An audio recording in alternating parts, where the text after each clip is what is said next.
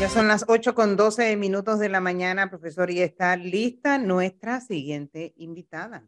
Yo no la iba a entrevistar, pero como es amiga de Flor, como es compinche de Flor, yo no la iba a entrevistar. Oye, porque yo estoy con ella un, miércoles, creo, no me acuerdo qué día era.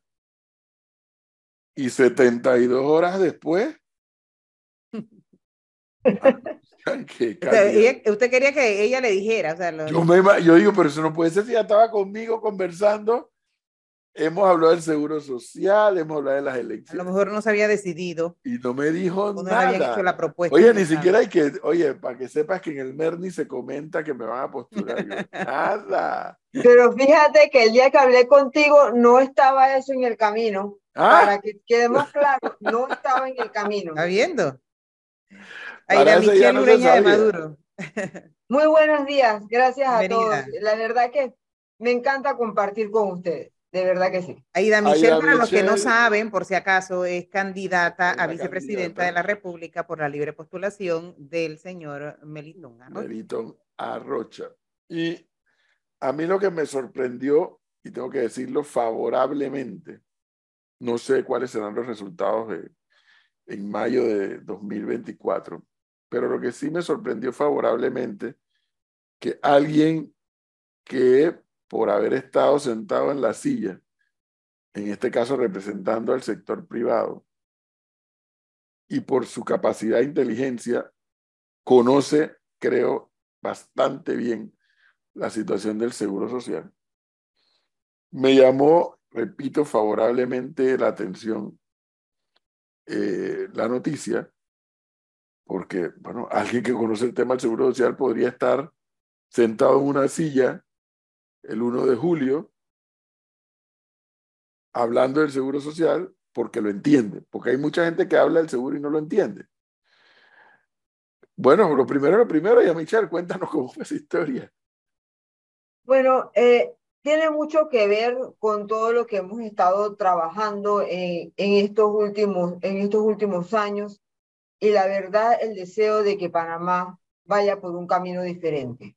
No, no me siento conforme por dónde va y en las medidas que se están o en las medidas que no se están tomando a sabiendas de cuál es la situación de, de Panamá.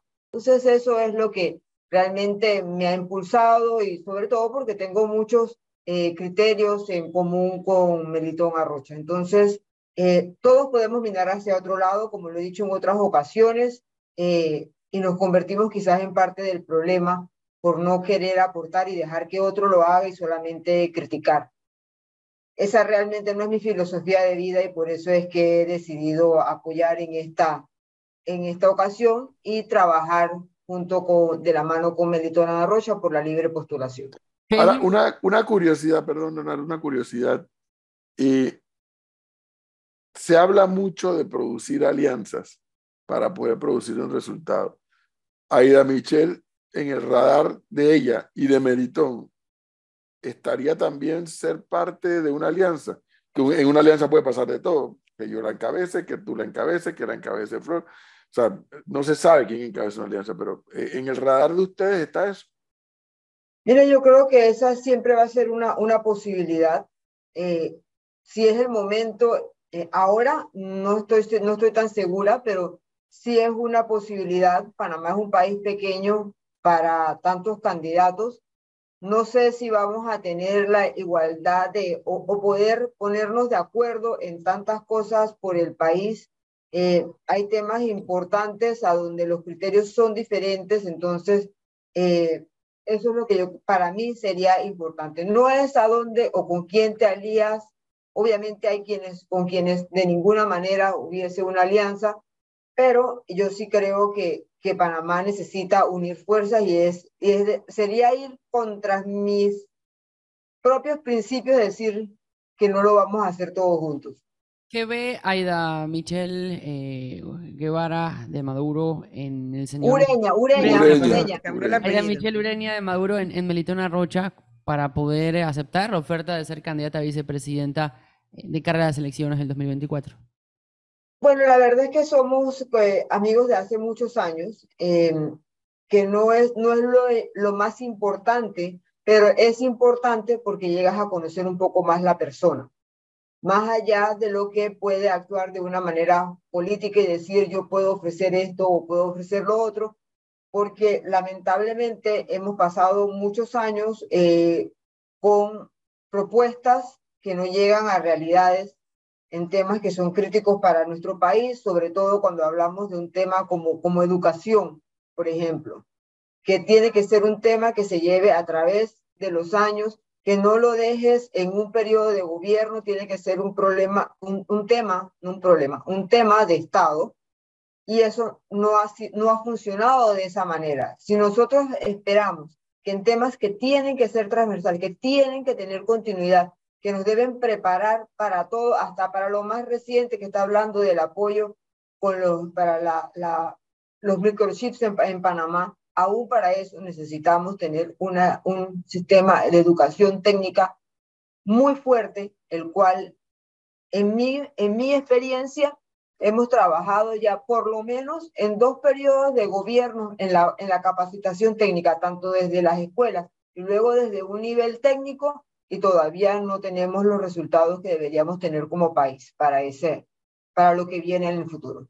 Oiga, como todo fue así tan repentino, Aida Michelle tuvo la oportunidad de, de mirar bien las propuestas de, de Meritón Arrocha antes de darle el sí. Mira, las propuestas de, de Melitón a, eh, ahora mismo son muy, eh, vamos, vamos a trabajar en conjunto y esa es parte de, del tema, que trabajemos en conjunto en profundizar y desarrollar los temas centrales, porque los temas centrales son los que están agobiando a Panamá ahora mismo y desde hace muchos años y que todavía nos queda una tarea difícil hacia adelante. Así que ese, todo ese cómo es el que vamos a desarrollar en, en este momento. En el tiempo que lleva, los pocos, las pocas semanas que lleva apoyando a Melitona Rocha, la, gran interrogante que se planteó todo el tiempo en el periodo de recolección de firmas es cómo hacía Melitona Rocha para poder tener la gran cantidad de firmas que tenía. Muchos otros precandidatos señalaban en su momento que no lo veían en la calle, no conocían la estructura de, recolección que, que llevaba el candidato. ¿Qué ha podido ver usted? Quizás esa ha sido la estrategia que ha sido diferente porque su estructura al momento, ahora que nos, que en esta tarea, su estructura es casualmente esa de recolección de firmas. Esa es la estructura que ha estado eh, eh, trabajando hasta el momento. Eh, es un, cuerpo muy grande de, personas que han estado apoyando durante todo este tiempo en la recolección de firmas con, con, recursos, con recursos propios. Aida Michelle, Aquí el profe ha dicho infinidad de veces que si los candidatos no buscan alianza es muy difícil que puedan alcanzar la victoria, o sea, llegar a ser presidentes de la República.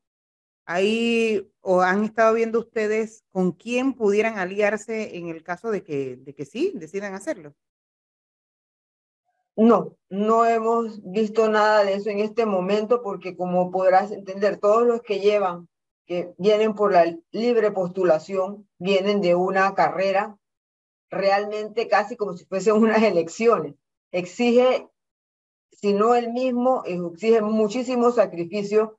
Entonces ahora viene el momento de ver si, si toda esta tarea para ser independiente, ¿por qué buscar en este momento otras alianzas? Entonces ese, ese no es un tema, como dije, puede ser si es por el bien de Panamá, yo no tengo absolutamente ningún problema en, la, en las alianzas, en, en, unirse y dar el apoyo a, otro candidato, porque el tema no es una posición, el tema es poder aportar por el país. Es entonces que, bueno, veo, veo en Aida Michelle una actitud mucho más amplia que la que le escucho a, a los políticos de los partidos. En cuanto al tema, me refiero. En cuanto al tema en particular. Porque sí, es que el asunto no es hacer alianzas por hacer alianzas a lo loco. Es, es que las alianzas no son simplemente porque estuviésemos jugando al, al ajedrez y ve, dime cuál es la posición que me va a tocar a mí para yo poder seguir adelante. O sea, porque si no, vamos a hacer alianzas para seguir con el mismo problema. Claro, porque generalmente lo que se piensa es alianza para ganar, ¿no? Bueno, eh, es que necesitas ganar esa, esa, esa alianza. para, ganar. Eso, eso, no, tiene, dudas. Pero realmente tienen que ser unas alianzas muy bien pensadas, muy bien estructuradas. Y, no, y por eso me refería y decía, no es la posición que se va a ocupar. Si puede ser simplemente apoyo y no ocupes ninguna posición. Yo quiero saber cuántos están dispuestos a hacer eso mismo, porque realmente eh, es lo que he hecho yo a título personal, lo que, a lo que me he dedicado por más de 20 años. Y ha sido, no tienes que ocupar ninguna posición, pero sí tienes que apoyar el principio. Y, yo, y por eso es que ahora he decidido dar un paso en el que no ha sido mi ámbito, pero tratando de lograr algo diferente. Un paso importante. Saliendo de, de mi, pues decirlo así, lo diría. De la zona de confort. Saliendo de mi zona de confort, totalmente. Pero un paso importante, eh, Aida Michel, que si Melitón Arrocha eh, logra la presidencia de la República, yo me imagino que uno de los planes más importantes que tendría usted en la cabeza sería el tema caja de seguro social. O sea, ¿cómo abordarían un tema que ahorita nos tiene preocupados a todos los que queremos llegar a jubilarnos y a poder cobrar en tranquilidad nuestra, nuestra plata. Fíjate, el tema de la caja del seguro social, por supuesto que está entre los de prioridad y es porque el tema ya ha sido ampliamente estudiado. Lo que requiere es la voluntad del campo. Entonces, eh, no creo que sea sencillo, pero sí ya tenemos una, una idea, una ruta de por dónde debes caminar para ir corrigiéndolo, porque el tema final es su sostenibilidad para todas las generaciones, las que estamos más próximas a, la jubilación y las que vienen en camino. Realmente, eh, y, eso, y eso es lo que nosotros realmente tenemos que lograr. El tema de IBM, tema de pensiones, esa sostenibilidad es supremamente importante. Pero la institución tiene otros temas que tiene que tratar que tiene que ser, si yo tuviese una, una certeza de que yo voy a tener una mejor eh, atención médica, que yo voy a tener los medicamentos que requiero, que no voy a tener que esperar tanto tiempo para, para una cirugía para, o para cualquier otra necesidad en, en términos de salud. Yo no creo que hubiese un problema si va a costar más si los que lo estamos pagando fuera del seguro social nos está costando más. Entonces, y, tenemos, y yo creo que hay personas, igual que yo, que tienen, además del seguro social, tienen un seguro privado y tienen hasta un fondo de pensiones algunos. Entonces, yo sí creo que estamos haciendo esa provisión de que, se, de que de la manera que sea voluntario, estamos aportando más a un sistema que no nos está dando el resultado que esperaba. Y eso es lo que pasa en otras latitudes y que han hecho las, las comparaciones. Eh, mucho se habló del tema en Francia, pero es que lo que se está aportando en Francia es mucho más de lo que estamos aportando aquí. Y aún así no alcanza. Entonces, ¿cómo, cómo nos queremos ver en un espejo y nada más nos queremos ver la mitad del reflejo? Queremos ver solamente lo que nos conviene y lo que no nos conviene, eso mejor lo dejamos por fuera. Y eso es casualmente la misma lo mismo que debemos trabajar de aquí en adelante en nuestro país.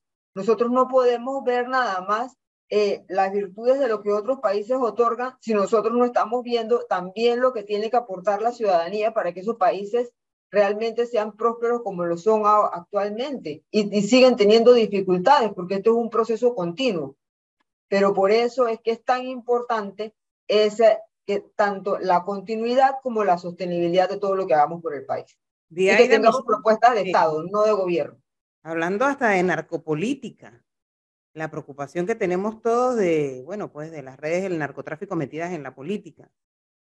¿Cómo abordarían ustedes ese tema? Yo siento que debemos tener, considero firmemente que debemos tener la certeza del castigo. ¿Y por qué digo la certeza del castigo? Porque resulta que hemos ido a, modificando nuestro sistema, nuestro sistema judicial y resulta que ahora las víctimas tienen que rendir más cuentas que los propios delincuentes. Y eso no es una, no es una percepción. Si alguna persona entra en su casa y es más fuerte que el ladrón, todavía el que tiene que pagar la hospitalización del ladrón es a quien realmente le violaron su seguridad. Eso no puede ser. Y el, y el ladrón, el delincuente tiene más garantía que la víctima. Los jueces, exactamente. O sea, estamos hablando en los derechos fundamentales, pero los derechos fundamentales de las víctimas, eso, eso los hemos dejado de lado, porque los hemos, no sé si es que la justicia los ve como el fuerte y el otro es el débil. y eso es una total distorsión. Entonces, por eso es que eh, vemos cómo las sociedades se han, ido, se han ido mermando, porque hemos dejado entrar a lo que es más fácil. Y de alguna manera hasta se ha visto como usual. No voy a decir que correcto porque nunca va a ser correcto, pero es habitual. Entonces, si no va a pasar nada, si robarse un lápiz es lo mismo que robarse un millón de dólares, porque es lo mismo, pero no hay castigo, entonces, ¿por qué, voy a dejar, ¿por qué dejaría a alguien de hacerlo? Y es el mismo riesgo que seguimos en, un ejemplo muy sencillo, obviamente, pero con el tema de la narcopolítica. Por eso es que requieres una mano más dura y obviamente que haya certeza de que se va a cumplir con la mentira, ¿no? Pero un tema como ese tan sensitivo, mentira que el Ejecutivo solo lo resuelve. Un tema del judicial, es un tema del Ministerio Público, un tema de los, los, estamentos de seguridad. Hay temas que en efecto son, construcción de calles y avenidas, reparación de todo el sistema vial. Sí, esos son temas normales y naturales de un órgano ejecutivo, pero un tema tan denso, tan complicado y tan peligroso como, por ejemplo, la, lucha contra el narcotráfico, mentira que es un, es un, no es un pedazo del Estado el que lo, lo resuelve. Es una, es una actitud integral de los órganos del Estado por un lado, pero de la sociedad también por el otro. Por supuesto, o sea, recuerde que estos temas vienen, nacen en el hogar. Si nosotros no fortalecemos ni siquiera las estructuras familiares, obviamente no vamos a lograr nada. el tema es integral y no es un tema de lo que va a lograr eh, un presidente de la República y debemos dejar un poquito de ser tan presidencialistas. Eh, entendamos que todos tenemos una responsabilidad y esa responsabilidad es la que hay que abordar. Y es, y es de la manera en que podremos tener un, un país, un Estado mucho más fortalecido, pero no con propuestas vacías que no podemos cumplir y que al final no se cumplen ni queriendo tapar el sol con un dedo. Tenemos un, un, un problema que no estamos abordando y simplemente le seguimos poniendo curitas. Y, el, y nuestro país está lleno de benditas. Bueno, entonces, Aida Michel, la suerte está echada, aceptó la propuesta de Melitón Arrocha y hoy estamos frente a una candidata, mujer profesional de este país, vinculada al sector privado, que ha ejercido públicamente como miembro de la Junta Directiva de la Caja de Seguro Social, donde ha llegado a ser incluso presidenta de esa Junta Directiva conoce el tema del seguro social, conoce el tema de los medicamentos tan llevados y tan traídos. Eh, y bueno, ahora da un paso más en su vida, tanto privada como pública, al aceptar ser candidata a la vicepresidencia de la República, acompañando a Melitón Arrocha. Vamos a ver qué más sigue pasando. Aya Michelle, muchas gracias y buena gracias, suerte. Gracias por la invitación y gracias por dejarme compartir, sobre todo profe, con usted, con Flor. Bueno, obviamente no voy a decir nada de Leo porque realmente también me alegra poder compartir con los tres, pero sobre todo con toda su, su audiencia porque es importante que tomemos conciencia como, como país, como ciudadanos de este país, de lo que queremos y el futuro que queremos para todos. Para mí uno de los grandes valores que yo le atribuyo a Aida Michelle haber tomado la decisión independientemente de lo que pasa en un futuro inmediato, es lo que dijo al principio me plantearon una posibilidad de ir a la vida pública en materia política electoral y acepté. Es que esa debe ser la actitud ciudadana. Es muy cómodo estar en nuestras casas cuestionando la vida política de los partidos, de los políticos. Es muy cómodo hacer eso y no involucrarse para tratar de producir los cambios que supuestamente uno piensa que deben ser. Así que aplaudo a Aida Michel por su decisión, la respeto y la, y la aplaudo. Le iba Muchas a decir, gracias. profe, que hay que brindar después con maduro. ¿Ah? ¿Cómo que? Ah, gracias, ya Michelle, buena suerte. Bueno, muchísimas gracias. Suerte. Luego, buenos días a todos.